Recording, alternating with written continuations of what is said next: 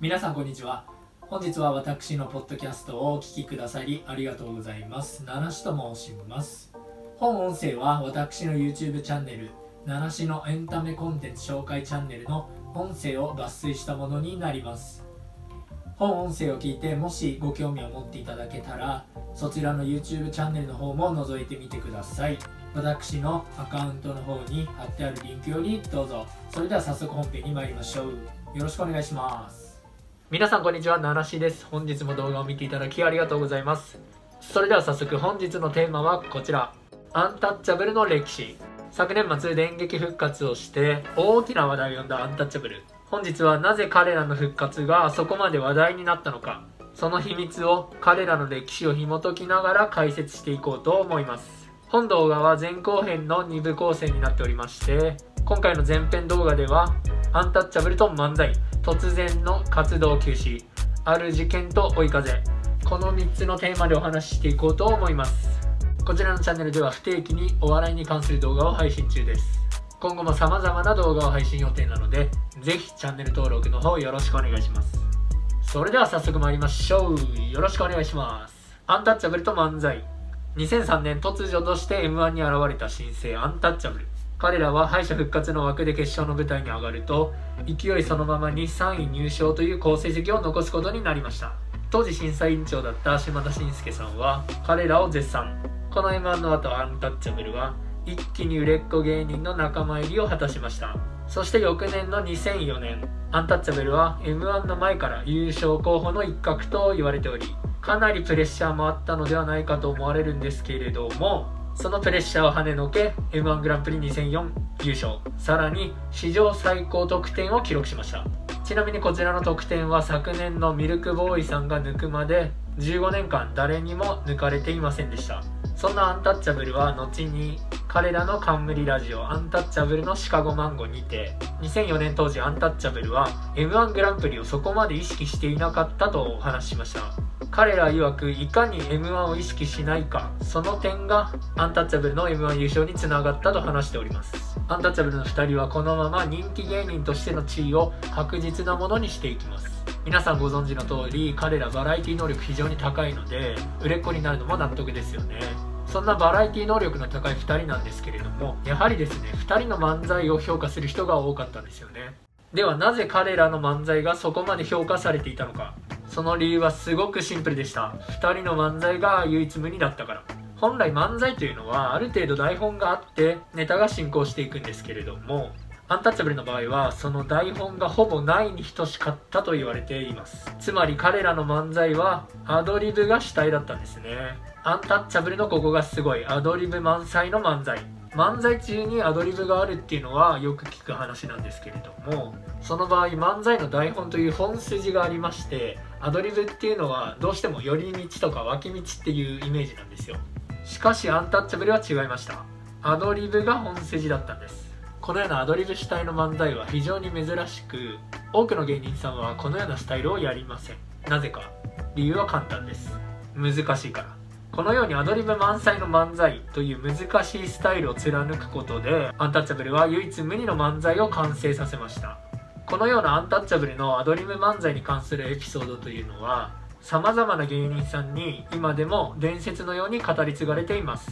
例えば同じ事務所の先輩東京03の飯塚さんはアンタッチャブルの結成当初から2人の漫才を見ていたらしく飯塚さん曰く組んですぐの頃から2人はアドリブ主体で漫才を行っていたと話しています。さらにアンタッチャブルと親交の深いおぎやはぎの矢作さん曰く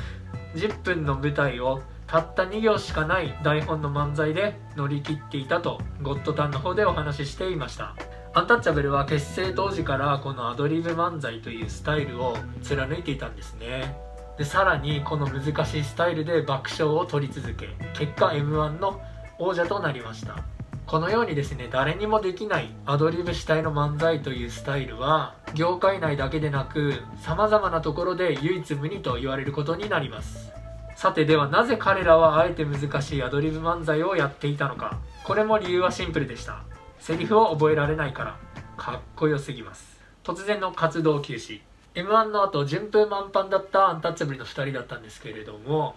そんな中ある事件が起こりました。柴田さんの突然の活動休止。2010年1月柴田さんが無期限の芸能活動休止を発表しました。当時は特にその理由も発表されずに突然の休止が決まりました。このためアンタッチャブルが最後に行った漫才というのは2010年の1月テレ朝系の「笑うお正月」にて披露した漫才ということになります。このため昨年の2019年11月の復活まで2人の漫才師としてまたコンビとしての時間は10年間止まっていたことになります。そこから約1年後の2011年に柴田さんは体育会 TV の方でテレビ復帰を果たしました。2011年9月テレ東系列の「ゴッドタン」という番組に柴田さんが1人で出演しました。この日の出演者はレギュラーのおぎやはぎさんそれから劇団ひとりさんバナナマンの日村さんと柴田さんとかなり親交の深い方が周りを固めていらっしゃいましたそんな中番組中盤で「コンビ戻んないんですか?」という質問が入ります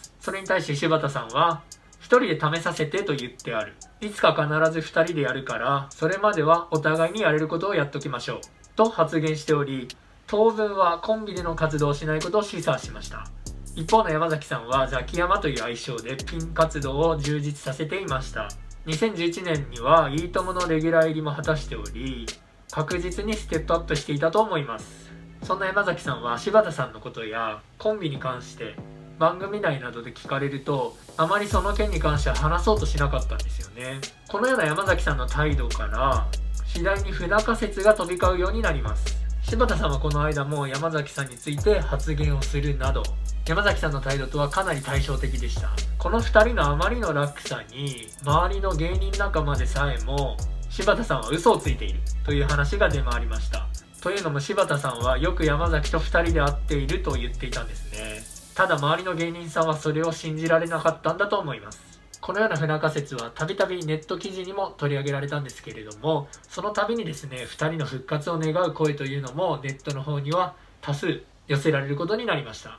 ある事件と追い風。2011年の柴田さんの復帰後もなかなか復活の兆しがなかった2人。それでもお互いがそれぞれの場所で活躍の場を広げていました。山崎さんの勢いは相変わらずで怒涛の快進撃を見せておりバラエティでは欠かせない存在になっていました。一方の柴田さんも2013年頃から BS または深夜の地上波などで徐々にレギュラー番組を増やしていました。そんな中ある事件が起きます。ファンキー事変2016年6月7日にあのファンキー加藤さんとの一件が週刊誌に載りました。この一件への柴田さんの対応が非常に良かったと話題になりまして柴田さんへの注目度が上がります。結果としてさらに柴田さんへの番組オファーも増加。コンビ復活に関する記事も多く書かれました。結果として柴田さんへの追い風になりました。個人的にこの加藤さんとの一件はアンタッチャブルとしてまた柴田さんとしてもかなりの分岐点になったと思っております。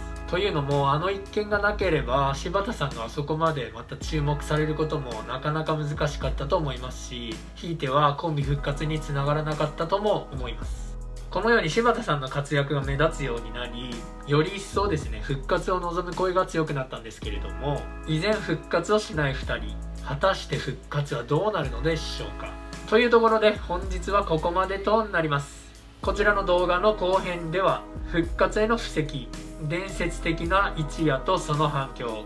フィクサー有田哲平